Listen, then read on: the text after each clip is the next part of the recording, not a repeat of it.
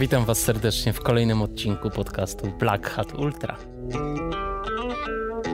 To wszystko było jakimś tam procesem. Poszukiwałem, powiem Ci, buta idealnego, takiego biegowego świętego grala. I naprawdę testowałem dziesiątki butów, i Five Fingersy, i Merele, i tam jakieś Minimusy, i bieganie takie właśnie ze śródstopia, i wiesz, żeby było fajnie, naturalnie. To na początku nie było takie miłe i przyjemne. To też trzeba sobie tam, wiesz, też uzmysłowić, że przestawienie się na bieganie na przykład ze śródstopia, no to w moim przypadku to był bolesny proces. Zakładałem Five Fingersy, biegałem sobie tam, nie wiem, 15 kilometrów robiłem i wracałem, i później był problem, żeby, wiesz, wstać z łóżka do lodówki, jak łydy bolały, tak. I w końcu doszedłem do sandałów tą metodą prób i błędów. Bo akurat może to dziwnie zabrzmi, ale bieganie w sandałach daje mi pewność. We wszystkich biegach, w których brałem udział, i we wszystkich, w których startowałem biegnąc w sandałach, wszystkie ukończyłem.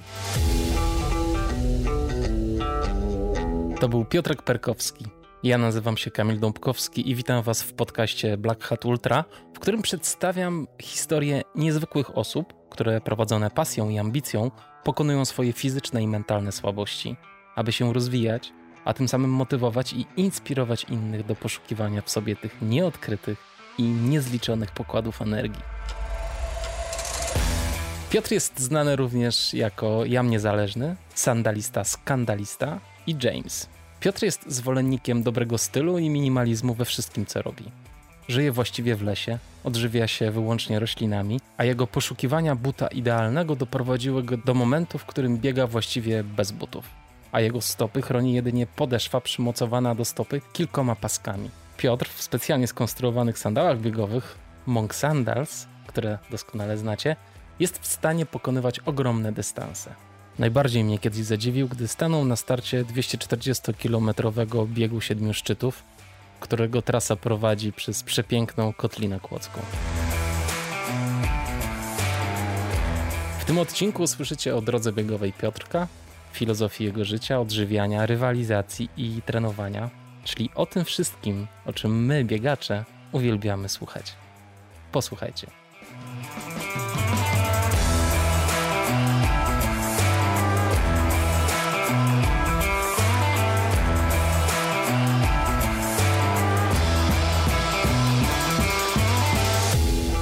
Witam Cię serdecznie w podcaście Black Hat Ultra. Dziękuję, Kamilu, za zaproszenie. W pięknym miejscu mieszkasz, aczkolwiek troszkę tu straszno jest. Straszno?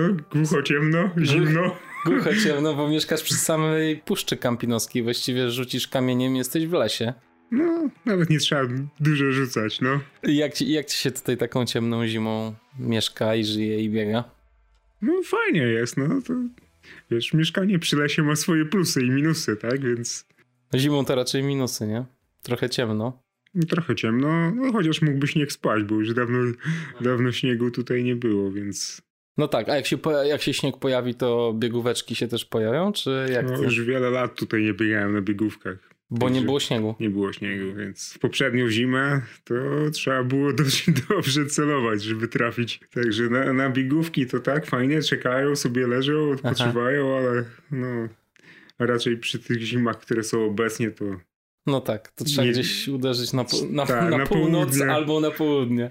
Słuchaj, powiedz, Piotrek, bo ty jesteś takim ciekawym gościem. Nie dość, że jesteś mistrzem w bieganiu w sandałach, i chyba na skalę europejską, nie wiesz, znasz w Europie drugiego takiego wariata jak ty, który... Nie, no jest tam parę osób. Jest tam parę osób, no ale to pewnie pary właśnie. Takie wąskie grono, tak? Grono. Robicie jakieś zjazdy sobie? Nie, zjazdów nie ma, mistrzostw też nie ma. Szkoda. Ale myślę, że myślę, że wszyscy jakoś się tam znają, oczywiście gdzieś tam z internetów i Facebooków, czy tam Instagramów, tak, ale myślę, że jakoś tam... Znajomość osób, które biegają, to nie jest. No w Stanach jest znacznie więcej, no więc... Ale ty nie dość, że biegasz w tych sandałach, to masz jeszcze w ogóle dużo imion różnych. Bo tak ogólnie to masz na imię Piotrek, ale jesteś jeszcze Jamesem, jesteś Jamem Niezależnym, Sandalistą, Skandalistą jeszcze bywasz. Powiem ci, że przestałem na to zwracać uwagę. No. No właśnie, ja się chciałem spytać, co ci jest najbliższe? Które z tych imion jest ci najbliższe i w ogóle dlaczego się tak zadziało? Nie, no najbliżej to pewnie do Piotra, tak? Mhm. Ale no, ci, co mają wiedzieć, to wiedzą, tak? Jak możesz, to mi powiedz. W czeluściach internetów, tak jak zauważyłeś, występuje no, pod różnymi tam, nazwijmy to, nikami. Tak to można jakoś tam nazwać z różnych powodów, że tak powiem. Szczerze, to jakoś mi nigdy nie zależało na tym, żeby funkcjonować pod swoim imieniem i nazwiskiem. Zresztą się tak przyzwyczaiłem już nawet z dzieciństwa, bo nikt do mnie w zasadzie poza, nie wiem, rodzicami nikt się do mnie nie zwracał Piotrze, czy tam Piotrek, czy tylko zawsze funkcjonowałem pod jakimś tam przezwiskiem, nazwijmy to szkolnym, i później nawet nikt nie wiedział, jak ja mam na imię, tak? Bo wszyscy zawsze po przezwisku. No tam. I jak cię wołali wtedy? Wtedy byłem albo Perry, albo Perkos, więc nawet była później taka śmieszna sytuacja, że się zacząłem tam, nazwijmy to, spotykać jakoś tam nawet, jakąś tam dziewczyną, coś tam, i ona później, ale jak on ma na imię? Bo wszyscy tam zawsze mówią Perry, coś tam, ale jak? Nikt po prostu nie wiedział. No ja nawet jak ktoś na ten, to już trzeba było mocno tam wnikać. No. A te, które teraz się pojawiły, no to też tam zawsze byłem wrogiem Facebooka. Mhm. Jakoś nie wygląda na to, żebyś go bardzo nie lubił. Nie, no akurat niespecjalnie i nigdy nie chciałem nawet mieć konta facebookowego i ten, ja niezależny to się tak pojawiło, bo chciałem sobie założyć takie fejkowe konto, bo stwierdziłem, jakieś rzeczy się tam dzieją na Facebooku, jakieś wydarzenia mi tam uciekają, coś tam ciekawego można tam zawsze wyłowić, jako obserwator. Tylko te wszystkie, wiesz, które tam funkcjonują, algorytmy facebookowe zawsze się tam gdzieś tam znajdą, tak? I z mojego fejkowego takiego, nazwijmy to, zaoczny, niewidoczny tam profil, nagle się okazało, ten mnie zna, ten mnie polubił, tak? Tutaj ktoś jakoś tam trafił, bo to wiesz, tam wyszukuje po jakichś tam numerach telefonu, mailach i tak dalej. Jak i nagle się okazało, że wiesz, miało być takie konto tylko do obserwowania, a później się okazuje, że tak, masz tak 1000 znajomych, tak, i tak dalej. Tak, ale zgodzę się, że ten Facebook jest jakiś wyjątkowo ciężki, taki zwłaszcza ostatnio. Nie przepadam za tym. No dlatego wolę Instagrama, tak szczerze, już z takich, jak już miałbym wybierać. Słuchaj, a zawsze tutaj mieszkałeś w Campinosie? Znaczy tak z urodzenia to ja jestem z Warszawy i całe życie spędzałem w Warszawie, znaczy na ćwierć wieku powiedzmy. Gdzie do podstawówki chodziłeś? Do 194. Okay. Na Żoliborzu. I nigdy jakoś sobie nawet nie wyobrażałem, że mógłbym mieszkać w jakimś innym miejscu niż Warszawa. To moje miasto i w ogóle, tak? A później jak już minęło, rodzice się przenieśli, więc siłą rzeczy też ja się przeniosłem tutaj do Campinosu w środek lasu, że tak powiem. No to zacząłem doceniać walory mieszkania w dziczy, że tak powiem. Tak? Więc też już postrzeganie się zmieniło i teraz jakoś nie ciągnie specjalnie do miasta. Bywasz jak musisz pewnie w Warszawie. No rzadko. Słuchaj, a czemu to bieganie się pojawiło w twoim życiu? Skąd się wzięło bieganie? U mnie to się pojawiło, też tak śmiesznie ci powiem, bo nigdy nie lubiłem biegać. Wszyscy się zawsze ze mnie śmieli, że ten co nienawidzi biegać, nie? Nawet kolega tam, tak się w sumie zaczęło, że on przebiegł jakiś tam maraton. Ja tak, w sumie on przebiegł maraton, to chyba też bym przebiegł maraton, nie? Ale nie lubiłem biegać i to był cały problem, że nie lubiłem biegać. To po prostu było jakieś, wiesz, coś za karę, żeby wyjść się ruszyć, tam przebiec jakiś tam nawet do autobusu czy coś, no to nie. I tak sobie sprawdziłem, patrzę, gdzie tu jakiś maraton jest najbliższy, żeby nie było jakoś tam za prosto. Zobaczyłem tak, w kwietniu, nie? No to myślałem, to 5 miesięcy, no to chyba dam radę, nie? No to zacząłem w listopadzie i przebiegłem tam chyba 1 stycznia właśnie przebiegłem pierwszą połówkę swoją w życiu i stwierdziłem, jak połówkę przebiegłem, no to już jest chyba dobrze, tak? No to można tam działać dalej, tak? I ten pierwszy maraton w jakim tempie poleciałeś? 3:38. Zrobiłem. Miałoby się ambitnie złamać 3.30, ale się nie... Tak, klasyczna ściana była, także... No, oczywiście, kurczę, wiesz, trzeba się uczyć, nie? Także fajnie, fajnie. Tak, więc tak jak wiele osób, oczywiście błędy popełnione, tak? Nie było żadnej drogi i uczenia się szybkiego biegania i krótszych dystansów, tylko tak jak wszyscy chcą, tak, jak wszyscy chcą od razu, wiesz, maraton, tak? Bo to jest wyzwanie, co tak, ja tam będę biegł coś. Bo to jest wyzwanie, tak? Bo przebiec tam piątkę, dyszkę, to... No ale wiesz co, prawda jest taka, że bardzo wiele osób nie dało rady pobiec, więc to jest, kurczę, no super, nie? Że ty byłeś w takiej formie, że mogłeś to zrobić. No jak człowiek się uprze, tak, to sobie pobiegnie, no a jak już się tak już człowiek rozbiega, tak, no to już później patrzy, tak, tu przebiegłeś, człowiek oczywiście niezadowolony, no bo zabrakło te 8 minut, żeby złamać te 3.30, no to trzeba sobie to... Więc od razu człowiek zaczyna patrzeć, tak, przegląda, gdzie tu kolejny będzie maraton. Żeby sobie tam poprawić, tak? Więc jak już się wciągnąłem, to już tak na maksa poszło, tak? Więc... I co, ale głównie miasto biegałeś wtedy na początku? No na początku tak, na początku tylko nazwijmy to były te cyferki jakieś tam w głowie i klepanie tych kilometrów pod jeden maraton, drugi, żeby się poprawić i na kolejny, żeby się poprawić i żeby ta jakaś kolejna życiówka była. No a w pewnym momencie to gdzieś, wiesz, uciekło, tak? Znaczy raz się nie udało... Drugi raz się nie udało, bo to trzeba się przygotowywać tam pół roku klepania, a później jest no niestety, no czasami jest zawód, no. I to jest właśnie to, że to przynajmniej u mnie spowodowało to, że uciekłem z ulicy. Mhm. Że możesz być wytrenowany, możesz sobie pobiec, nie wiem, świetnie mieć nową życiówkę, ale jeżeli nie wskoczyły ci te cyferki, które miałeś w głowie, to mogą ci wszyscy powtarzać, że jest super i super wynik i naprawdę jesteś piękny, wspaniały, cudowny. A jak nie wskoczyło to, co miałeś w głowie, no to już człowiek jest... Nie czułeś tej satysfakcji po prostu z tego, tak? Tak, więc właśnie dlatego uciekłem później w teren góry, bo tam jednak, wiesz, już nie patrzysz do końca na te wszystkie cyfry, nie ma to już do końca takiego znaczenia. 5 minut w to, 5 minut w tamto, to już nie robi dla ciebie aż takiego znaczenia, tak? A nie potrafiłeś na tej ulicy sobie odpuścić po prostu i biegać dla przyjemności, nie dla cyferek? No nie wiem, no wtedy akurat była taka zajawka na bieganie, żeby złamać te 3 godziny, takie mityczne, tak? Oj tak, bo to było miłe. Tak. Udało ci się kiedyś złamać? Nie, zrezygnowałem, bo stwierdziłem, że jest za dużo frustracji się pojawia później. Właśnie człowiek nie jest w stanie osiągnąć tego założonego wyniku i za dużo...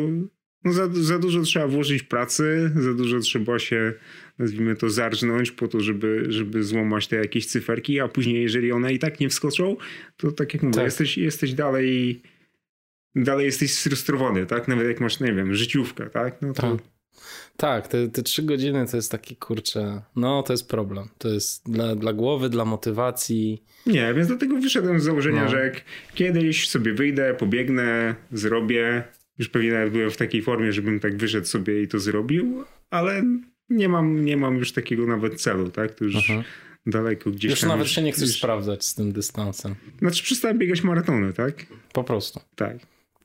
Nie wraca do ciebie to czasami, żeby może jednak gdzieś tam spróbować, jak no to zawsze, po latach? Zawsze wraca. Nie lubię biegać asfaltu. Aha. To nie jest pewnie jakieś wielkie odkrycie, ale wiesz, no chodzi, no, tak jak są biegi jakieś asfaltowe, tak jak, nie wiem, Wings na przykład jest fajną imprezą i fajnie można się tam sprawdzić na przykład, tak? No to chodzi mi po głowie, tak? To zawsze przychodzi jakaś kaliska setka albo coś takiego, ale później jednak coś tam zaczyna tam świtać, że może to jednak do końca to nie jest dobry pomysł.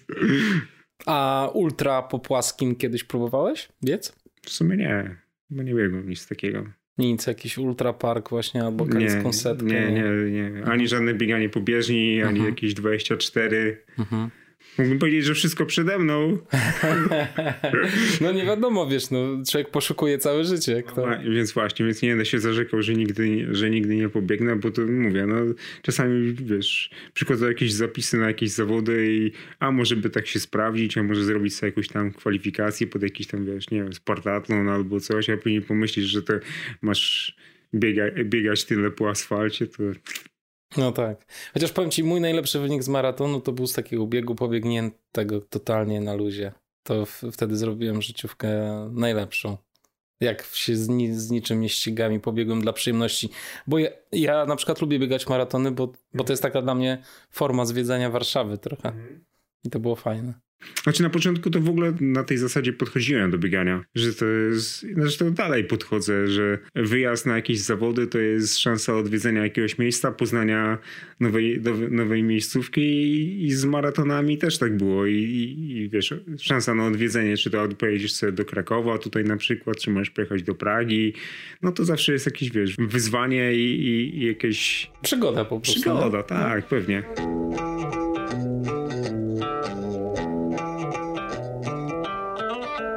A kiedy weganka się pojawiła w twoim bieganiu?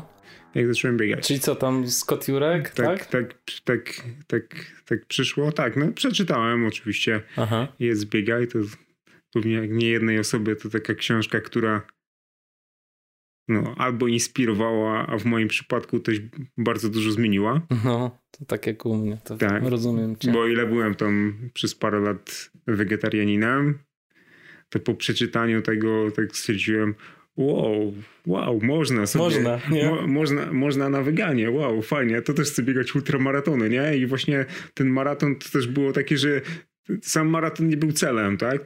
To raczej była taka droga do tego, żeby biegać ultra, tak? Być jak Scott Jurek, nie? On je trawę i biega ultramaratony i to jest to, tak? Więc... No, to ogromna inspiracja. I w sumie to właśnie tak wyszło, że ten moment, kiedy przeszedłem na weganizm, to jednocześnie zacząłem biegać. Więc w zasadzie od całej przygody mojej takiej biegowej, no to sobie biegam już na roślinach. A jak sobie radziłeś? No nie, no maraton to raczej prosto na roślinie, bo to wcinasz banany i pewnie jakiś żel masz w pasie i to wszystko.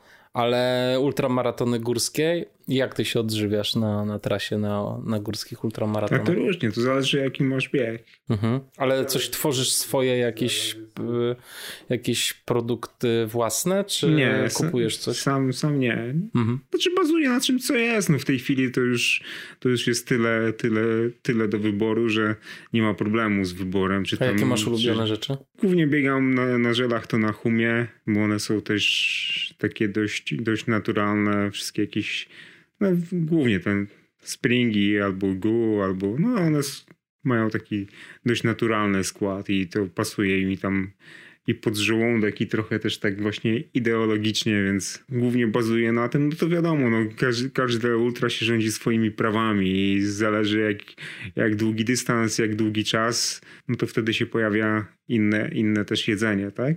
Jak to rozróżniasz? To ciekawe. Znaczy mówię, no sam nie przygotowuję, tak? Nie robię sobie żadnych tam własnych batoników, tego typu rzeczy, czy tam nie tworzę izotoników, tylko bazuje na czymś, co jest już tam, nie wiem, sprawdzone, przeliczone kalorie, czy no wszystkie jakieś krótkie biegi, no to biegam głównie na żelach. No i staram się w sumie, jak przygotowuję się do jakiegoś biegu, to być samowystarczalnym, czyli... No, co to znaczy? To znaczy, że biorę tyle żarcia, żeby mi wystarczyło na bieg. A wszystkie punkty po drodze traktuję trochę jako taką wartość dodaną. Czyli tak. Jak nie musisz, to się nie zatrzymujesz. Tak. Żeby nie tracić czasu. Głównie, żeby nie tracić czasu, żeby mieć sprawdzone jedzenie, które znam, że nie będę miał z tego powodu jakichś sensacji, ale to mówię, no to też czasami jak biegasz w upale albo w innych takich warunkach, no to fajnie sobie jakąś tam, nie wiem, pomarańczkę, arbuza przegryźć na przykład na punkcie. Nie czujesz się za bardzo obciążony? Jak wszystko bierzesz ze sobą na cały dystans? No, z reguły to nie wychodzi aż tyle. Nie wychodzi aż tyle? Nie wychodzi aż tyle żeli, ile tam reklamówki nie potrzeba do tego, także... Oj, nie wiem, słuchaj, ja to zawsze biorę tyle zapasu, że mam, ale zostaje mi rzeczywiście. Nie, no coś tam zawsze z reguły jakoś tam z punktu coś tam złapie, tak? Ale to nie jest to, że bazuje na tym, no bo też na biegach nie do końca wiem, co jest na punkcie, tak? Nie wiem, co jest na punkcie, nie wiem, czy to będzie mi pasowało, nie wiem, czy będzie coś, nazwijmy to takiego, nie wiem, czy to wegańskiego, czy innego, więc skupienie się tylko na tym, że będzie coś na punkcie, no to można mieć srogi zawód, tak? No i wtedy jest już po biegu, tak? A tak to też mam taką spokojną głowę, że jeżeli mam rzeczy ze sobą, no to wiem, że od punktu do punktu spokojnie sobie dam radę na tym, co mam. Myślę trochę podobnie, ale u mnie się to kończy tym, że za dużo zabieram ze sobą. Potem wiesz, na punkcie jak znajduję coś wegańskiego, to też biorę górką i potem mi to wszystko zostaje. Tak śmiesznie jest, no człowiek nigdy nie wie jak skończy, więc chce mieć na zapas. No dobrze, a powiedz, bo tak minęliśmy trochę temat w ogóle wejścia w góry. Skończyliśmy z twoim asfaltem, ale nie powiedzieliśmy czemu w górę się przeniosłeś. Znaczy, okej, powiedzieliśmy trochę, bo powiedziałeś, że miałeś dosyć biegania pod cyferki. Ale jak odkryłeś góry w ogóle dla siebie? No zawsze lubiłem przebywać w górach, chodzić po górach, więc to taki trochę naturalny wybór. No i inne są doświadczenia, no to wszyscy co biegają, to nie trzeba im wiele tam tłumaczyć. Jaka jest różnica z bieganiem asfaltu, a z bieganiem po górach? Radość jest większa z pokonywania takich dystansów gdzieś tam w ładnych terenach. No moim pierwszym startem to były góry Stołowe. Maraton? Tak. No poszło jakoś całkiem dobrze wtedy, z tego co pamiętam, więc... A szykowałeś się jakoś specjalnie pod górę? W tamtym czasie już wiedziałeś, że ten trening pod góry jest troszeczkę inny niż... Nie, no wtedy bazowałem na treningu cały czas takim... Płaskim. Tak, pod maraton. Dystanse też wybierałem takie pod maraton. Później się pojawiła jakaś tam pierwsza 100. Gdzie? Która? Na 7 dolin. To było straszne doświadczenie. Dlaczego? No, przebiec przebiegłem, tak? Ale to, co się później działo i to, jak człowiek nie mógł w ogóle się ruszyć i chodzić i żeby wstać... stronu, to potrzebował asystę, żeby usiąść siedzisz na kanapie i potrzebujesz kogoś, żeby wstać. No to nie są jakieś fajne doświadczenia. Teraz co, już... są świetne. Schodzenie tyłem po schodach i tak dalej, to jest fantastyczne doświadczenie. No właśnie. Więc pierwsza 100 boli. No, to jest sama przyjemność. Potem się to wspomina z rozrzewnieniem. No, z perspektywy czasu też człowiek trochę inaczej to ocenia, tak? To też było takie przeżycie, Chociaż może nie, Przebiegnięcie pierwszy raz maratonu to było faktycznie takie trochę ze strefy takiej już mentalnej, tak? I wtedy naprawdę człowiek może uwierzyć, że jest w stanie coś tam dokonać, pokonać. Jakie były kolejne biegi, które pamiętasz? Bo już trochę ich było, nie? Uzbierało się przez te... Trochę było. 7 czy 8 lat biegania, nie? Trochę było. Na początku to tak jak ultra i tak jak ludzie, czyli takie dążenie, żeby chcieć więcej i dalej. To głównie było takie fokusowanie się na dystansie. Więc jak już była ta pierwsza 100, no to człowiek już sobie tam patrzył, gdzie tam kolejna. Przewyższenia jakoś ważne były dla ciebie wtedy? Czy... Nie zwracałem na to uwagi. Aha. I zresztą teraz też do końca nie... Nie patrzysz na profil. Nie. Znaczy patrzę, ale to... Każda góra jest taka, że trzeba ją tam pokonać, biec, podejść, nie wiem, wszystko jedno. Jest trasa do zrobienia i czy ona ma, czy na profilu jest 5000 czy 7000, no to i tak to trzeba zrobić, tak? No jak człowiek już jedzie na zawody, to jest do zrobienia, tak? Więc... No wiadomo, jest. Tylko właśnie pytanie, jaki masz stosunek, ale widzę, że taki luźny dosyć. To znaczy to nie jest tak, że na przykład widzisz trasę typu, nie wiem, tak jak na przykład ja się raz wpakowałem na piekło Chantory, tam. O nie, to nigdy w życiu. To ci powiem już od razu, nigdy w życiu. Dlaczego? Nie. Co, ja miło wspominam. Nie, ale nigdy nie patrzyłem na profil, że tak powiem, że mnie jakoś przerażał jakikolwiek profil, tak? Bo o ile bieg 7 dolin jest takim dość relatywnie łatwym biegiem, na szybkim takim. Przynajmniej na początek, no to szybkim to wiesz, to zależy kto jak szybko biega.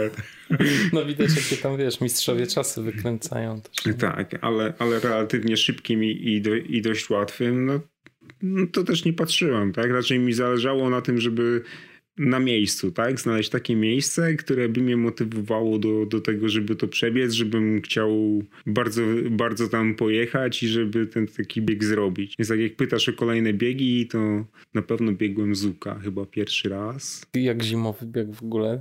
Fantastycznie. Najlepsza zimowa impreza. A to prawda, to prawda. To można wracać w nieskończoność. Można prawie. Wracać. Ja w tym roku też zamierzam wracać, chociaż nie zamierzam biec, ale mam nadzieję, że uda się na imprezę przynajmniej. Po to, żeby ludzi zobaczyć. Dokładnie, to no. Po to są te biegi głównie. Tak. Dla ludzi, nie? To tak. Żeby poczuć atmosferę i zobaczyć wszystkich tych... Wszystkie mordeczki uśmiechnięte, tak. No, to jest zawsze... Zbić pionę, tak. Nie, no tak jak pytasz, no to na pewno tam w tym kolejnym roku to pamiętam, że pojechałem pierwszy raz za granicę na Transylwanię. Aha. I to też fenomenalny bieg. Może kiedyś wrócę. I to, piękne. Takie jak nasze Bieszczady, tylko wyższe i dziksze. Fajnie. Także na pewno super i też w tym samym roku na pewno biegłem Lavaredo, no a tam się już można zakochać, więc później to już wsiąkasz tak, że już ciężko wyjść z tego. A twoje największe marzenie biegowe w tej chwili albo turystyczno-biegowe, jakieś miejsce, które chciałbyś odwiedzić na świecie ale tak na biegowo? Nie, że cała masa tego jest. No, jeszcze człowiek w tylu miejscach nie był, to wiesz. No właśnie zawody są takim miejscem, że to jest szansa na to, żeby pojechać, zobaczyć to nowe miejsce, jakiekolwiek by nie było. Najbardziej pewnie tak to ciągną Alpy. No inne to dla mnie są na razie takie dość mocno abstrakcyjne miejsca, bo nie byłem, więc do końca nie wiem. Pewnie się marzą jakieś tam, wiesz, Madery, albo inne tego typu biegi, ale myślę, że najbliżej to tak w Alpy, no.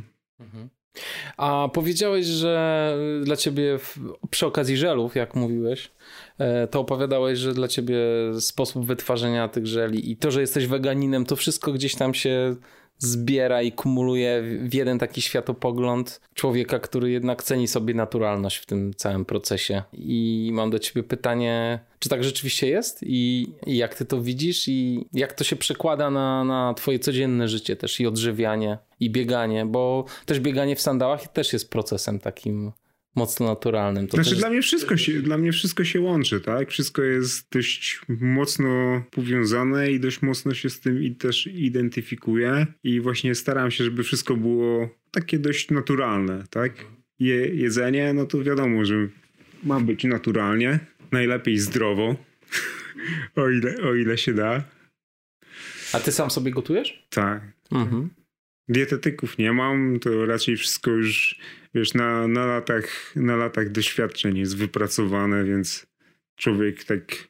Zresztą sam proces przechodzenia na weganizm powoduje to, że rośnie twoja niejako świadomość, bo musisz dużo więcej poświęcać czasu i się zastanawiać, czy jakie ma wartości odżywcze, czy wszystko sobie tam dostarczysz, na pewno...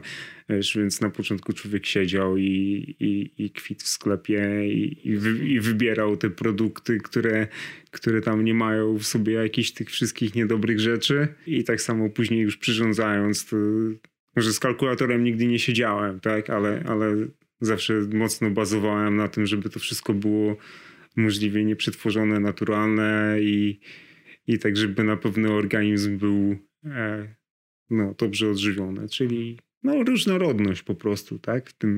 W tym odżywianiu. W tej chwili wchodzisz i bierzesz tylko to, co potrzebujesz, to, co wiesz. No, z reguły większość rzeczy mimo wszystko bierzesz coś, co znasz, więc nawet się nie zastanawiasz, nawet, wiesz, omijasz wszystkie półki, które są nie dla ciebie, bierzesz to, co potrzebujesz. Ale właśnie ile jest tych półek, nie? Ile jest tych produktów?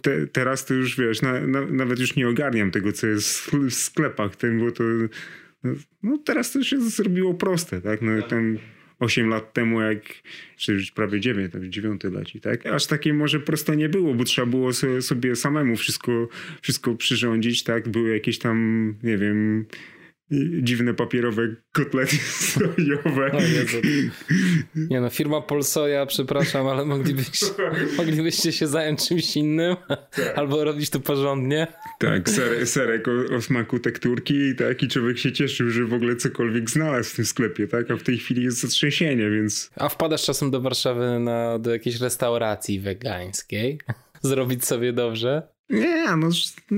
Zdarza się. Znaczy do Warszawy to akurat niespecjalnie. We Wrocławiu częściej bywałem. Bo to bardziej takie moje miejsce z ostatnich lat. Znaczy bywam, tak, ale głównie się odżywiam tym, co sobie przygotuję, nie bazuję na gotowcach, że tak powiem. Chociaż powiem ci, że powstała w Warszawie teraz restauracja, gdzie jest, znaczy teraz, już jakiś czas temu, gdzie jest wegański ramen. Mhm. I nic tak dobrze nie robi jednak jak ciepła zupka. Mhm. Jest strasznie fajne. No są takie rzeczy, do których na przykład gotowania nie mam jakiegoś wielkiego talentu, więc jakoś taką właśnie dobrą chińszczyznę to z chęcią sobie zjem, bo akurat samemu mi tak wychodzi. No. A masz czasem, ostatnio rozmawiałem z koleżanką na ten temat, masz czasem jakieś odstępstwa od weganki? I jeśli to jakie? Nie, no raczej się nie zdarza. Mhm. Znaczy, chyba, że nie wiem, tak? A, no tak. Bo tak też może być, no nie umrę z tego powodu, ale jeżeli mamy jakiś tam wybór, nazwijmy, no to nie, więc też nie mam problemu z podziękowaniem, odmówieniem komuś. Święta teraz idą i już się rodzina też przyzwyczaiła i też już jest tak, jest pół na pół, jest stół zrobiony i... To fajnie, bo moja mama, wiesz, ciągle się nie przyzwyczaiła i ciągle chce mi troszeczkę tego masełka tam dorzucić, nie? Dla zdrowia. Nie, moja nie je, ale już jest, wiesz, już jest akceptacja tego, także mogą stać wszystkie rzeczy na stole razem, się nie gryzą.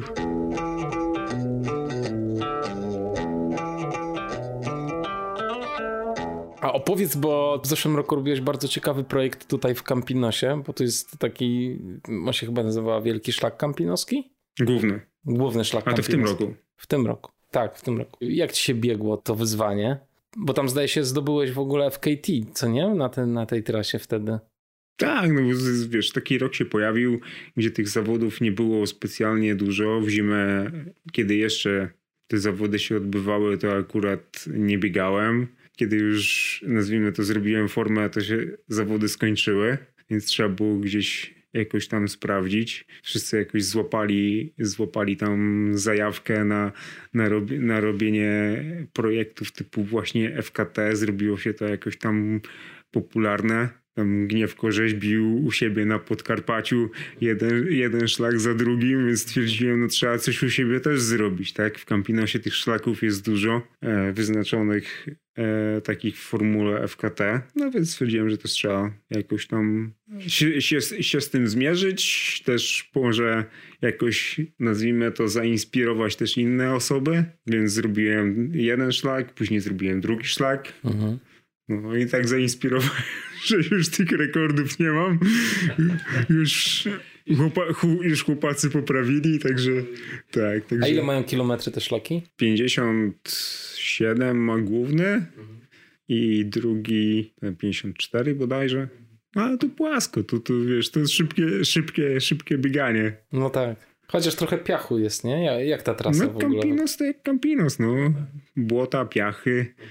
Jakieś takie pagórki, ale tu... A potrzebowałeś mieć support na trasie w postaci jakiegoś sklepu albo... Jakiegoś... Znaczy tutaj to ciężko, bo jak biegniesz przez Campinos akurat, no to po drodze tam... Znaczy tam jest jakaś asfaltówka, nie? Jest jedna droga asfaltowa. Znaczy się przecina gdzieś tam w Roztoce. W Roztoce, ale to też trzeba by tam trochę tam zboczyć. No ale jak biegniesz FKT, no to nie ma czasu specjalnie na tam jakieś biwakowanie, szczególnie, że taki dystans to się pokonuje tam na tej. Oczywiście się oszukałem na tym, tak? Bo to akurat sobie wybrałem taką pogodę, gdzie był chwilę po burzy i jakieś tam 30 stopni, więc sobie wyliczyłem wszystko, że to ładnie zajmie tam 4,5 godziny i będzie fajnie i w ogóle i sobie tam, wiesz, wyliczyłem, a co tam potrzebuję, tam 5 żeli, tak, 2 flaski i wystarczy, nie? I wystarczyło, no, do maratonu. No tak, w takiej pogodzie to jest ciężko. Tak, i ostatnie 10 kilometrów to już było, wiesz, umieranie, no. Oddałbym życie tam za jakiś mokry mech, no. Mokry mech. No akurat nie ma, no Campinos jest tak skonstruowany, że nie ma żadnych naturalnych w postaci jakiejś, nie wiem, rzeczki, że ci przepływa strumyczek, gdzie będzie płynęła woda, więc jak człowiek zostaje, to zostajesz no, z niczym, no. A sklep jest na początku i na końcu i tyle. Hardkorowa trasa tak naprawdę, trzeba się dobrze zastanowić. Więc jak człowiek się pomyli, to właśnie to jest właśnie pokonywanie w formule FKT bez supportu, że jak człowiek się pomyli, no to się płaci cenę. To do widzenia. Tak. To już ci nikt nic nie poda, nikt cię nie uratuje. Najwyżej zwłoki gdzieś tam na końcu znajdzie, no.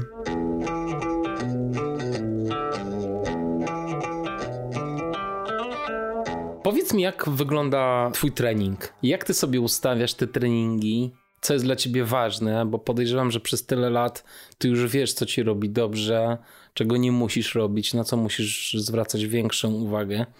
Jak to u ciebie wygląda? No jeżeli chodzi o trening, znaczy trenera nie mam, nie miałem. Może będę miał.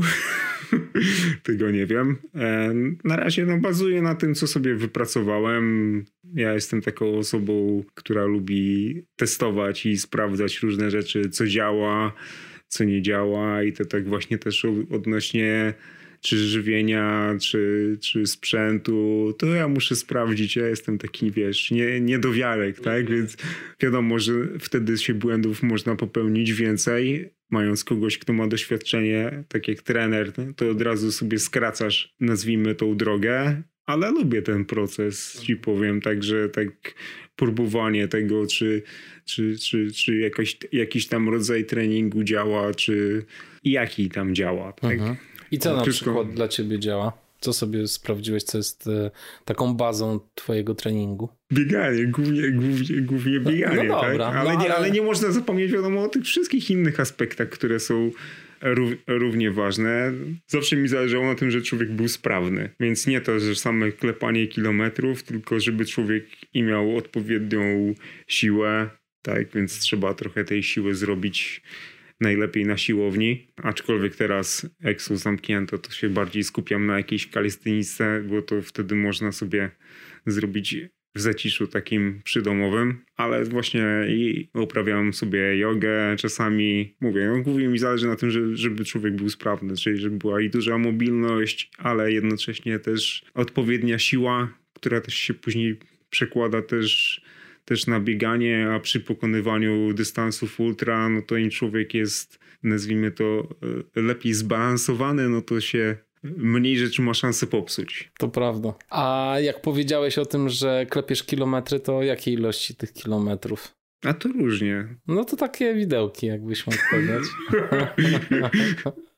Tygodniowe, bo pamiętam, że miałeś kiedyś nawet taką zajawkę, żeby po 200 robić. Nie, no do 200 nie doszedłem. Nie. Tak do 170 doszedłem gdzieś tam na wiosnę. Aha. A to już jest dużo. Jak jeszcze robisz 2 jednostki dziennie, rano po południu i tak jedziesz cały tydzień, no to się trochę tam tego zbiera, tak? Mhm. Czy wtedy ci to jakoś zadziałało? Dla ciebie ten trening wtedy zadziałał? Jak robiłeś tak dużo kilometrów? Ciężko mi stwierdzić, bo w tym roku akurat mamy taki dziwny rok, że mało było okazji do tego, żeby to zweryfikować, ale fajny był sam proces. Taki, że człowiek robił trening rano, później jechałem do pracy, wracałem, robiłem drugi trening i już w sumie na tym drugim zapominałem, że w ogóle cokolwiek było rano. To się zlewało jakoś. Że coś zrobiłeś, tak już wiesz, to już tak było oderwane kompletnie, że już nawet nie pamiętałem o tym, że robiłem trening rano, robiłem trening po południu, później znowu wstajesz rano i i w sumie już kolejny dzień i tak dalej. Więc z żywieniem też nie było problemu, bo cały czas byłeś albo przed, albo po treningu, więc albo trzeba było uzupełnić kalorie przed, albo kalorie po. No tak, jadłeś cały czas właściwie. Tak, no akurat tak mam, że mogę jeść cały czas, to akurat u mnie, to po mnie nie widać, ale... No nie widać po tobie, ale tak. I to też ta dieta wegańska ma to do siebie, że człowiek jednak tak, przeżuwa cały czas. Można dużo jeść. Można dużo jeść i nawet trzeba, bo się człowiek zamienia w mielarkę do warzyw właściwie. No to ale A robisz sobie czasem takie szejki warzywne na przykład i wypijasz warzywa? Tak. To przyspiesza bardzo, nie? Znaczy z jednej strony przyspiesza, a z drugiej też no, łatwy sposób na to, żeby dostarczyć tam dużo wartości odżywczych w szybki sposób i trochę też sobie w łatwy sposób podbić ten bilans kaloryczny. A akurat tak mam, że mam problem z robieniem wagi, więc no głównie... Czyli co, do tych warzyw sobie dorzucasz coś na przykład jeszcze bardziej kalorycznego niż same warzywa? Jak taki shake twój wygląda na przykład? Co tam jest? No to jakieś banany, szpinak, czasami jakieś cytrusy, no bo to wiesz, takie też zależności, tak żeby witamina C była razem z zielonymi, bo się wtedy przyswaja żelazo i później też jakieś tam białko do tego dorzucone, żeby sobie też podbić białko, jakieś tam chia, płatki owsiane. A stosowałeś kiedyś białko jako suplement? Mhm. Jakie białko stosujesz? Albo Sun Warriora, albo MyProtein i to akurat dużo mi dało. Mam problem z wagą, że mi ta waga gdzieś tam ucieka i właśnie białko takie oczywiście roślinne. Tak? Mhm. I co, to piłeś po treningu? Takiego szejka? Takiego koktajla, tak. Mhm. I nawet się udało w zimę, ci powiem, bo odchodzenia na siłownię i picia takich to udało się coś i nabudować, tej masy. Tej dużo nie ma, ale się udało. Korczycho ci urosło. Tak, bicek. Pogadajmy jeszcze chwilę o twoim treningu, bo mi nie powiedziałeś, ile kilometrów biegasz. Mniej więcej powiedzieliśmy trochę o tych 170, ale to był jakiś taki jednorazowy... Na wiosnę to tak biegałem 140, 160... Bo to też było takim, nazwijmy takim jakimś moim wyzwaniem, gdzie próbowałem właśnie robić 2 treningi dziennie i zobaczyć jak tam będzie fizjologicznie organizm reagował na takie jakieś obciążenia. Oczywiście jeszcze dochodziło jakieś tam inne treningi poza bieganiem, tak? Bo to nie jest u mnie tylko samo bieganie, tylko też, jak już ci mówiłem, to ćwiczę i siłowo i inne tam jakieś tam wygibasy. Ale czy te dystanse to było przygotowanie do jakiegoś biegu, czy to było po prostu chciałeś sprawdzić? Znaczy akurat tamto to był po prostu taki chęć sprawdzenia, zbudowania sobie formy. Podbiegi. Oczywiście w planie były jakieś tam biegi, które miały się teoretycznie odbywać. Umiałem i 100-milowca jakiegoś biegać w tym roku, ale się akurat nie udało. Ale głównie to chodziło mi o zaobserwowanie, jak będzie się organizm adoptował do takich obciążeń i się zdziwiłem, że bardzo, bardzo dobrze. Że dał radę. Tak. Mhm. To było takie już naturalne, tak? Że wstajesz, biegniesz, wracasz. Kurczę, jak ty z motywacją łapiesz do tego biegania, powiedz? No bo wstajesz rano, to wiesz, zaczyna ci świtać, jest piękne tutaj jakieś, wiesz, słońce wschodzi, mgły nad bagnami, to wiesz, to człowieka wyciąga, żeby poleciał. No piękne te zdjęcia na Instagrama wrzucasz czasem rano. Wracasz z pracy, idziesz na trening, masz piękny zachód słońca. Tak, jak dzień jest długi, to jest pięknie. Tak, więc się łapiesz i na wschody, i na zachody, więc to tylko, wiesz, tylko biegać, nie? Kurczę, to jest to rzeczywiście jakiś motywator, ta natura. Teraz oczywiście jest mniej, tak? Bo to wiesz, to taka pora, że nie ma aż tych takich kilometrów. Zobaczymy, jak się jakieś tam starty wyklarują, to będzie można jakoś ten trening bardziej dopracować i sprecyzować pod konkretne zawody. Przeczytałem na Instagramie, że już coś tam masz. Ty urodził ci się jakiś plan biegowy na ten rok, jeśli chodzi o bieganie imprez. Znaczy na przyszłe to głównie są imprezy, są imprezy przeniesione z tego roku. Które się nie odbyły, więc już plan jest, a czy wypali, no to... To jest zawsze ten problem, żeby dopasować życie do tych nowych terminów. Tak, ale głównie chciałbym się jakoś tam oczywiście na swojej możliwości pościgać, o tak. Czyli raczej takie imprezy celuję, które są dość tam dobrze obsadzone. To ciekawe. Czyli to nie jest tak, że się... Przeszedłeś ten etap, gdzie się ścigasz ze sobą i zaczynasz się ścigać z rywalami. Mimo wszystko staram się jakiś tam wynik sportowy, mimo jakiś tam, wiesz, mimo tego, że biegnę w sandałach, albo mimo tego, że, nazwijmy to już, że tak szybko człowiek nie jest w stanie pobiec, no to jakiś wynik sportowy zawsze gdzieś tam z tyłu głowy jest, więc to nie jest tylko ten, wiesz, bieg na ukończenie, tylko też jest... jednak osiągnięcie jakiegoś założonego przynajmniej sobie wyniku, tak? Nawet jeżeli nie biegniesz po wygraną, no to jednak starasz się jakiś wynik zrobić. Ale to jest tak, że ty przed biegiem sprawdzasz, kto startuje i z kim jesteś w stanie powalczyć? Znaczy z kim jestem w stanie, no to wiesz, no już po tylu latach to już człowiek zna przynajmniej większość tych osób, która jest tam powiedzmy z przodu, albo tych osób, z którymi będziesz na starcie, albo będziesz się za chwilę gdzieś tam mijał. Albo on ciebie, albo ty jego. Więc to jest takie grono już dość takie wyselekcjonowane, tak? Także jak popatrzysz na listę, to już wiesz, aha, dobra, ten już odleciał, tu powalczymy, tutaj jest dobrze, tak? Więc... No to fajnie. Masz jakiś taki już jeden bieg i wiesz na przykład, że chcesz być, nie wiem, w pierwszej dziesiątce? No w pierwszej dziesiątce to było dobrze. No właśnie, a masz taki? To było dobrze. Nie no, kiedyś fajnie byłoby coś wygrać w końcu, tak? Wtedy mógłbym przyjść na emeryturę. Znaczy tak sobie już kiedyś tak założyłem, że chciałbym właśnie, jak już latam w tych sandałach, to żeby sobie wygrać jakiś bieg. Ale wiesz, raczej mi chodzi o... Znaczy nie, wiadomo, że to może trochę tam życzeniowe i jak celujesz w jakieś takie biegi obsadzone, no to szanse się zmniejszają, ale no trzeba sobie stawiać jakieś, wiesz, wyzwania, tak? Żeby przynajmniej dobrze pobiec.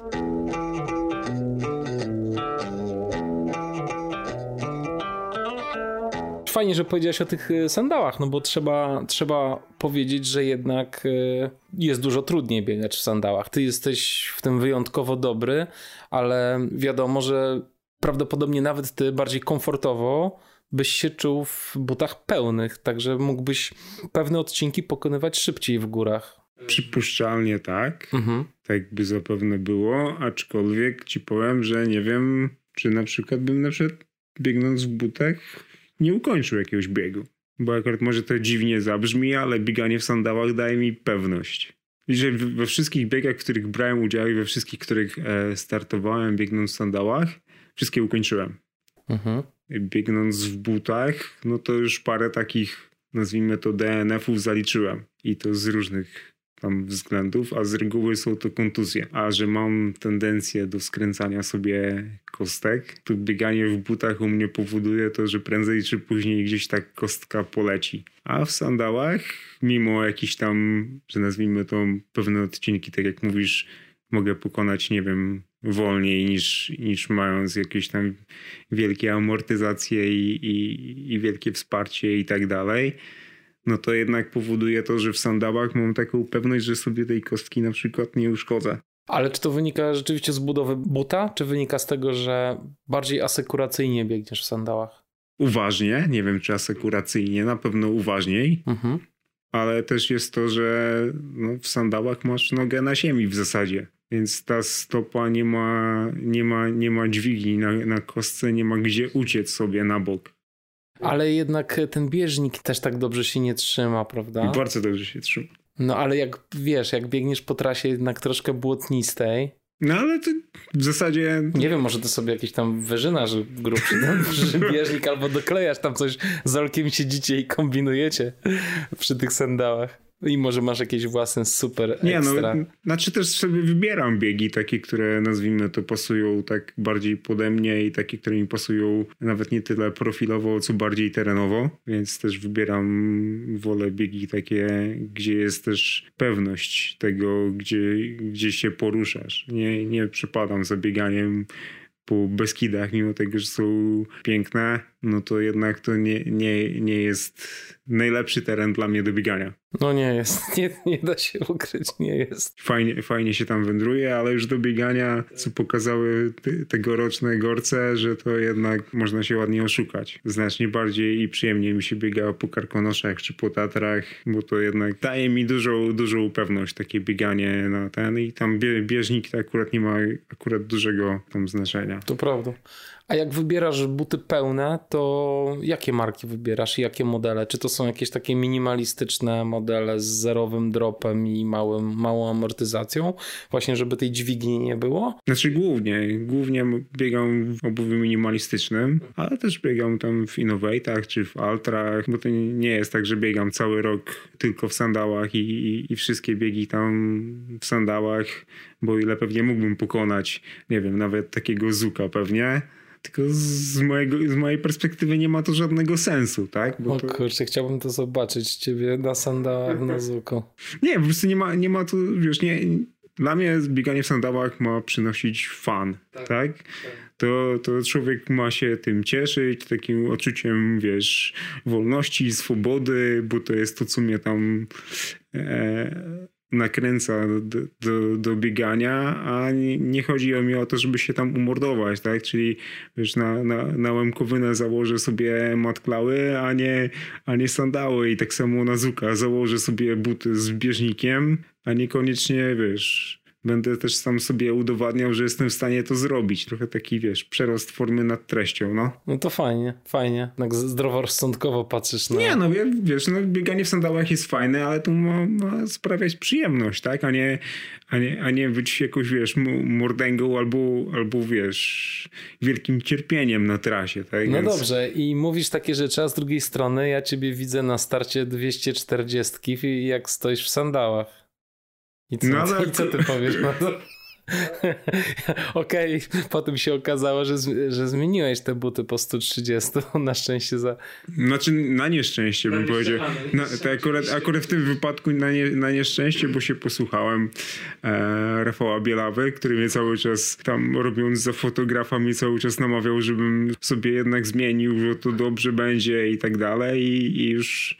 Tak, na pierwszej górce po zmianie już sobie nogę skręciłem. O kurtka. Więc czasami, wiesz... Ale myślisz, że dałbyś radę? Z perspektywy czasu to już wiem, żebym nie zmienił, tak? Bo to... Aha. Także zamiast zaufać sobie instynktowi, tak? No to stwierdziłam, może faktycznie lepiej założyć sobie na drugą noc buty, bo to wiesz, jest większa ochrona i tak dalej. I inaczej stopa pracuje, też dlatego... sobie tam czasami zmieniam z sandałów na inne buty właśnie po to, żeby stopa sobie w inny sposób tam popracowała. Może trochę się odciążyła, może trochę inne mięśnie, żeby zaangażować do pracy. Kurczę, te sandały to są nawet takie fajne, że ty je możesz zabrać ze sobą, wrzucić do plecaka i na przykład wykorzystać jakąś inną parę butów między przepakami na tym samym biegu. No tak biegłem ja na sika kiedyś. Naprawdę? No. Zarobiste. Że biegłem w butach i później jakieś takie, wiesz, fragmenty, które były bardziej na sandały, to sobie zmieniałem na ten, ale tak na... Już teraz tak nie robię, to jeden był taki, nazwijmy to, do sprawdzenia, czy to działa coś takiego i teraz już nie, teraz jak już startuję, tak? To już jak zakładam, to już lecę od początku w zasadzie do końca.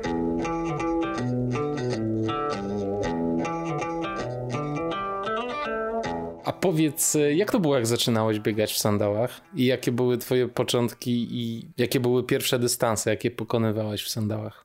No, żeby tak zacząć... Od początku to tak jak z bieganiem, to wszystko było jakimś tam procesem. Poszukiwałem, powiem ci, buta idealnego. Takiego biegowego świętego grala. I naprawdę, wiesz, testowałem dziesiątki butów i różne, różniste i z dużym dropem i z małym dropem i sobie zmieniałem jedne, drugie i patrzyłem, w których jest fajniej, w których się przyjemniej biega. Też złapałem zajawkę właśnie na takie bieganie w butach minimalistycznych i w jakieś tam, wiesz, i Five Fingersy, i Merele, i tam jakieś minimusy wchodziły i bieganie takie właśnie ze śródstopia i wiesz, żeby było fajnie, naturalnie.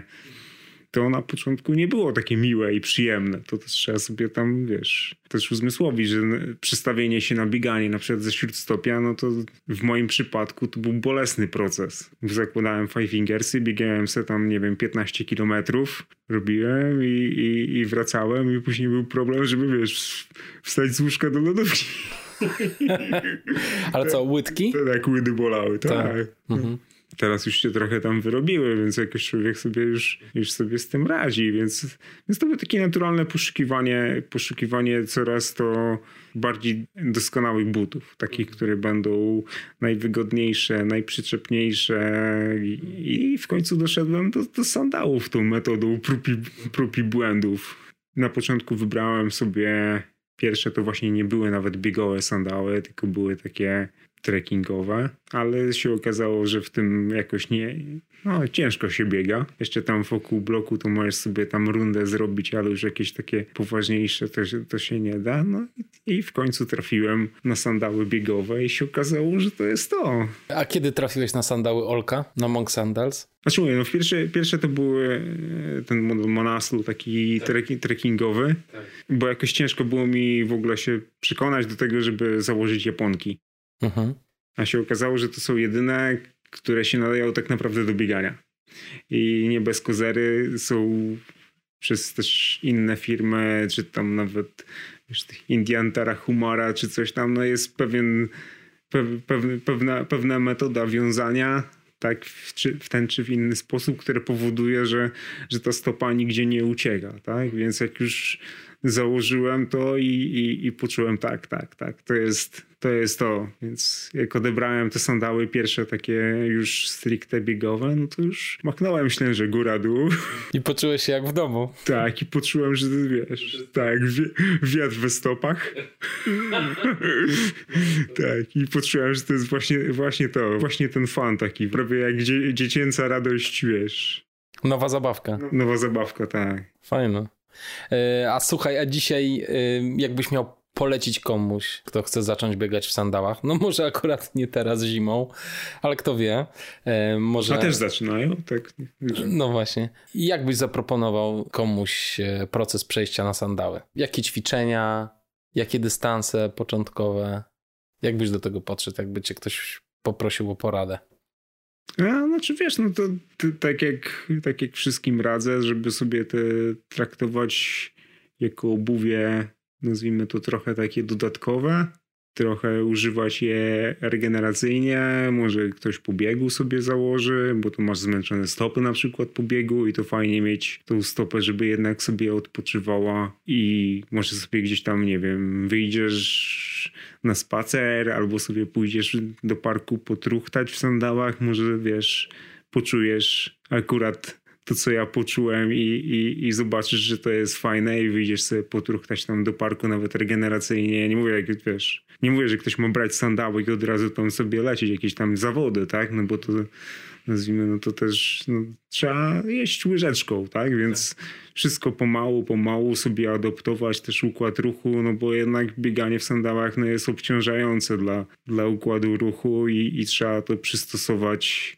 z czasem, więc biegi spokojne i pomału sobie tam truchtanie albo na całą stopie, albo na śródstopie, to już w zależności od tego, jak to ma tam układ ruchu dostosowany, to może sobie próbować, tak? Ale takie krótsze dystanse, no to też daje jakoś tam, też wychodzę sobie pobiegać tam piąteczkę i jest fajnie, więc... Jest ktoś jeszcze w Polsce, kto biega, z kim na przykład się spotykasz na zawodach, kto biega w sandałach? Nie wiem, no to dużo osób coraz częściej, tak? No bo tu najtrudniej jest przecierać jakiś tam szlak, tak? Mhm. Jak już zobaczysz, że już można, takie jak kiedyś tam zobaczyłem, no to już jest łatwiej, tak? No bo już ci otwiera jednak trochę głowę i jesteś w stanie uwierzyć, że pewne rzeczy da się tam zrobić, tak? A już w Polsce, no to już przebiegłem trochę tych biegów, więc w sumie większość takich, nazwijmy to, bardziej znanych i lubianych. Więc teraz, nie powiem ci, kto tam biega, z imienia i nazwiska, ale coraz więcej osób się odważa, nazwijmy to, tak żeby sobie, pobiec jakieś tam zawody. A ty w ogóle masz w sobie taką żyłkę promotora tego stylu biegania? Lubisz namawiać ludzi na bieganie w sandałach? Znaczy ja nigdy nie lubiłem nikogo do niczego namawiać. Ja coś robię, to coś co czuję, robię dla siebie. Też robię dla Aleksandra i Monk Sandals, ale wszystko ma być takim, nazwijmy to, naturalnym procesem. Mhm. Nie powiedziałbym, że mam kogoś namawiać, tak? Bo nie powiem ci, o weź załóż sandały są najlepsze i w sandałach będziesz, wiesz, i będziesz cool guy i w ogóle będzie ci się fajnie biegało i coś tam. Nie, raczej wolę tak, żeby ktoś może sobie popatrzył, może się zainspirował.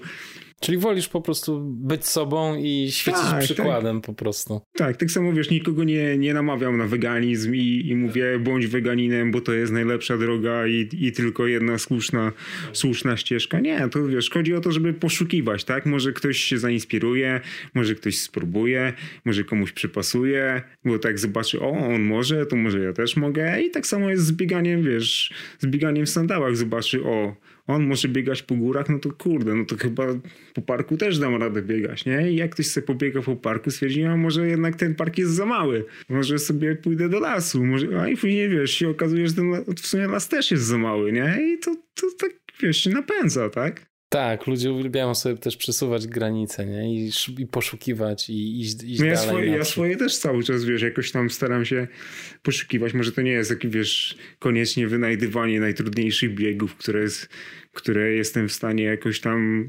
zrobić, ale jakieś takie własne, jakieś tam właśnie wyzwania, czy pokonanie jakichś tam zawodów konkretnych, które mi tam chodzą po głowie, żeby je akurat, wiesz, przebiec, no to tak, to na pewno.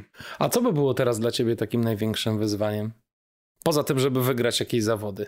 Znaczy nie, no nie wiesz, nie fokusuję się na tym, żeby wygrać koniecznie zawody, nie? To pewnie znaczy bardziej mi chodziło o to, że można, tak? Tak.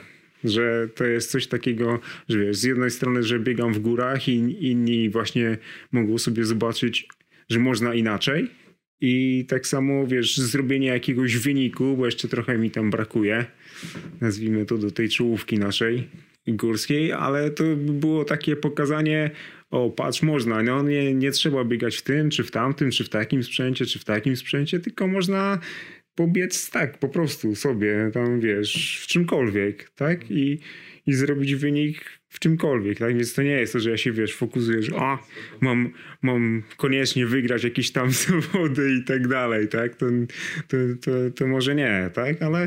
Ale jakiś tam, mówię, no tam wynik sportowy, mimo tego, że biegnę w sandałach, to zawsze gdzieś tam z tyłu głowy jest, żeby przebiec, a zawody, no to się... Nie wiem, no w Polsce, no mówię, to już chyba większość takich, które chciałem przebiec, już w sumie przebiegłem.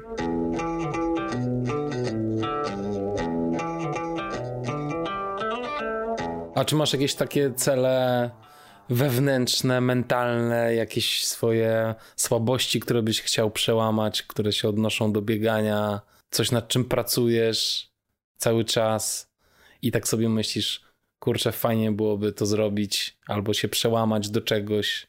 Masz coś takiego?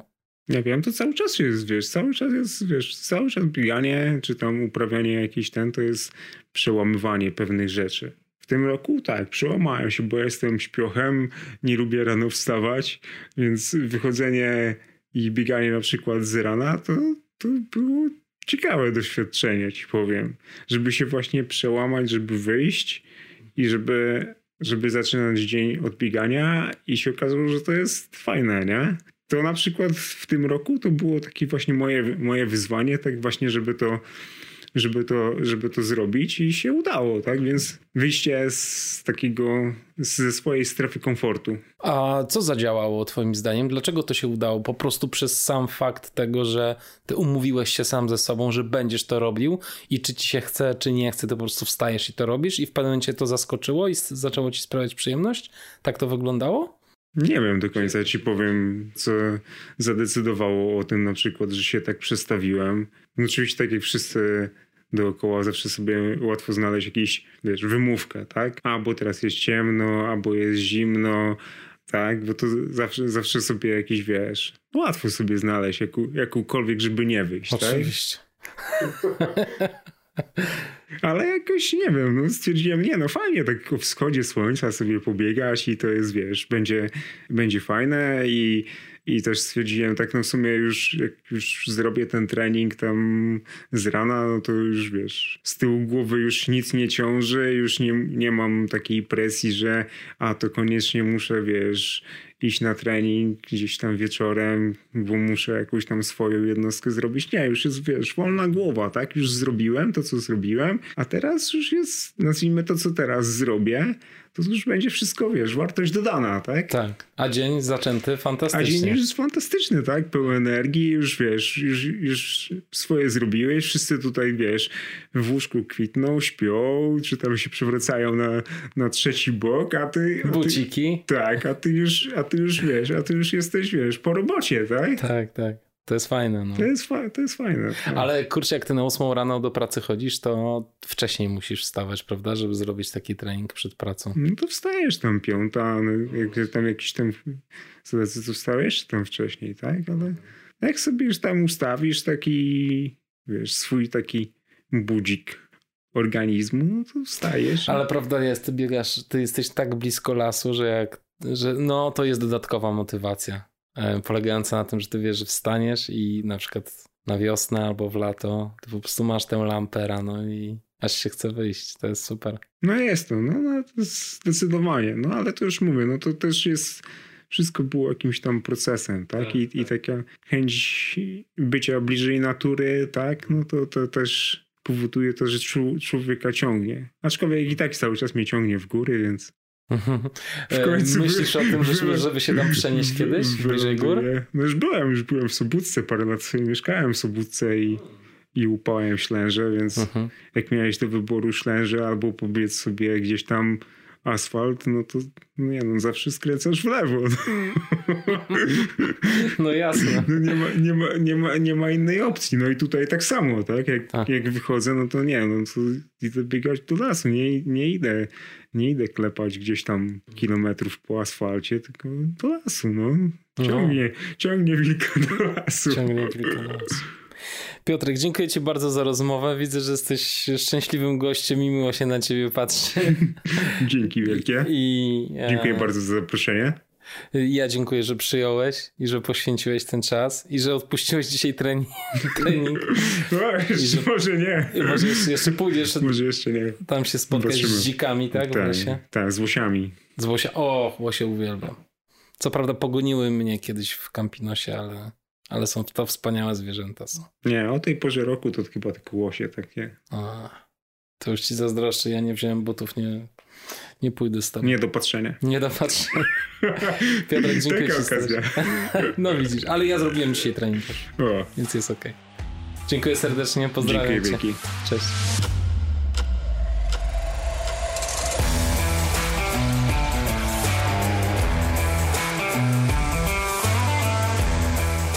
Zachęcam was gorąco do śledzenia Piotrka, zwłaszcza na Instagramie. Na profilu Sandalista Skandalista umieszcza wspaniałe zdjęcia ze swoich treningów i zawodów, a że jego uśmiech jest zaraźliwy, a sylwetka nienaganna, to przyjemnie się po prostu na to wszystko patrzy.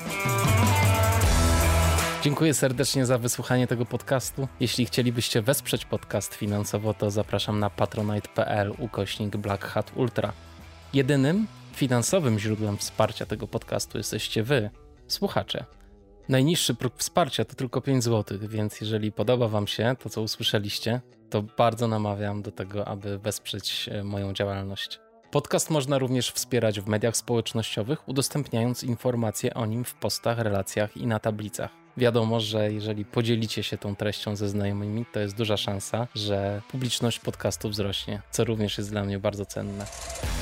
W tej chwili podcast na Patronite wspiera już 119 osób, ale chciałbym wymienić tutaj alfabetycznie nazwiska tych, których miesięczny wkład jest największy. Są to Agnieszka Barczyk, Krzysztof Bednarz, Adam Bogdał, Magdalena Czernicka, Michał Stopa, Andrzej Gąsiorowski, Bieta Chryń-Morawska, Michał Janiak, Paweł Kaczmarek, Szymon Kubicki, Agnieszka Łęcka, Marek Maj, Wojtek Mąka, Agnieszka Miniti, Wojciech Pietrzok, Franciszek Polański, Łukasz Różanowski, Kamil Sowiński, Marcin Stefaniak, Przemysław Strąg i Edyta Winnicka. Dzięki serdeczne, że odsłuchaliście ten odcinek podcastu Black Hat Ultra. Przygotowali go Kamil Dąbkowski, prowadzenie i montaż, oraz Piotr Krzysztof Pietrzak, transkrypcje i media społecznościowe. A autorem muzyki jest Audio Dealer. A jeżeli jeszcze tu jesteś, to bardzo Ci dziękuję. Myślę, że dzisiejszy dzień jest tak śliczny i cudowny, że warto na chwilkę się zatrzymać i pomyśleć o tym, jakie to jest niesamowite uczucie, że mamy ten dzień i że możemy się rozwijać, pracować, cieszyć się, również martwić się czasami. To wszystko są części składowe naszej egzystencji, która jest cudownym darem. Cokolwiek robisz, zatrzymaj się.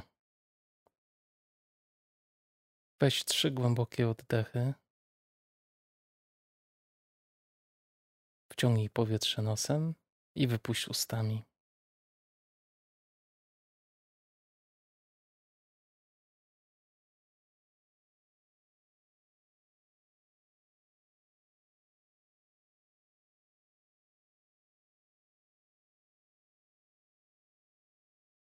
Zaobserwuj swoje ciało, co się z nim dzieje, jak się czuje. Czy dotykasz czegoś w tym momencie? Może stoisz, może siedzisz? Zauważ, jak twoje ciało wchodzi w kontakt z innymi przedmiotami, z podłogą, z krzesłem. Zauważ te miejsca kontaktu. I zobacz, jak się twoje ciało czuje w tych miejscach.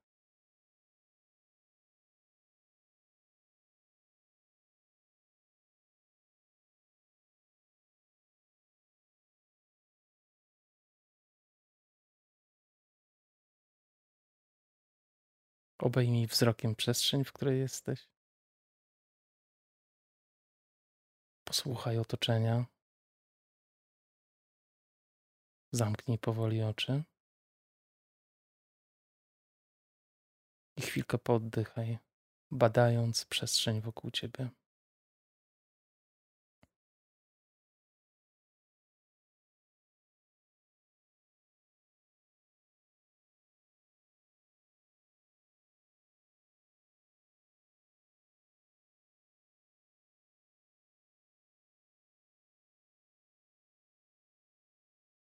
Prześledź teraz swoją uwagą swoje ciało.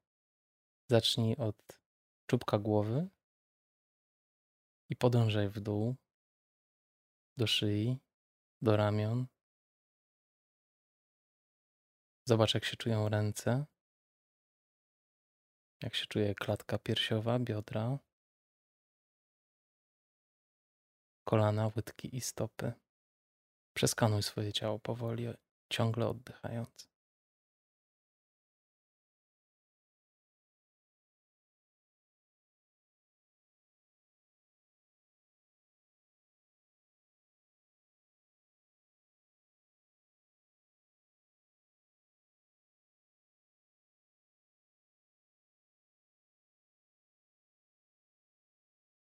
Zauważ, jak twoje ciało się czuje, czy wszystko jest z nim w porządku, czy jest rozluźnione, czy jest napięte,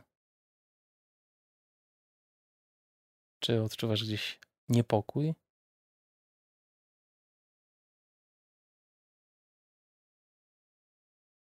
A może masz bardzo dużo energii i chcielibyście ruszyć do przodu? Dajcie sobie chwilkę spokoju i wytchnienia. Oddychajcie.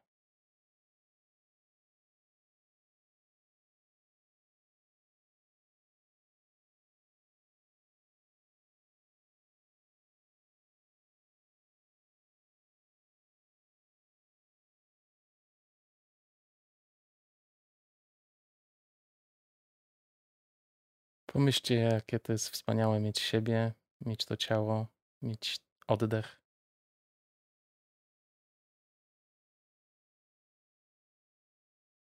Jak dobrze jest mieć ten dzień. Mieć kolejne chwile, w których zawsze możemy stać się innymi ludźmi, jeśli tylko byśmy chcieli. Każda chwila przynosi nowe rozdanie i daje nam nową szansę.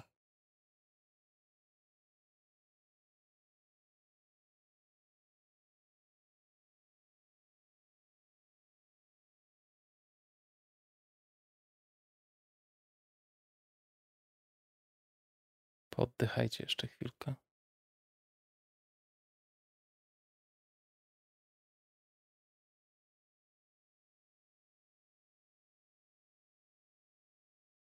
Skupiajcie się ciągle na doznaniach waszego ciała.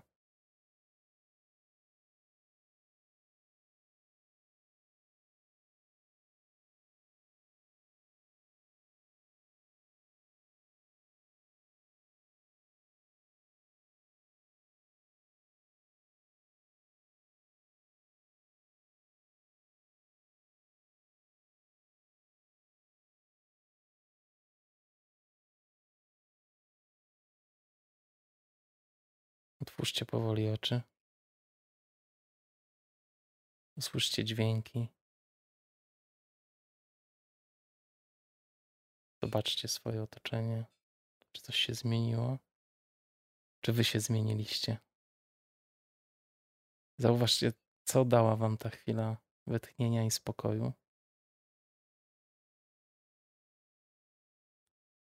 Fajnie jest mieć ten dzień. Dziękuję wam za to. Buźka.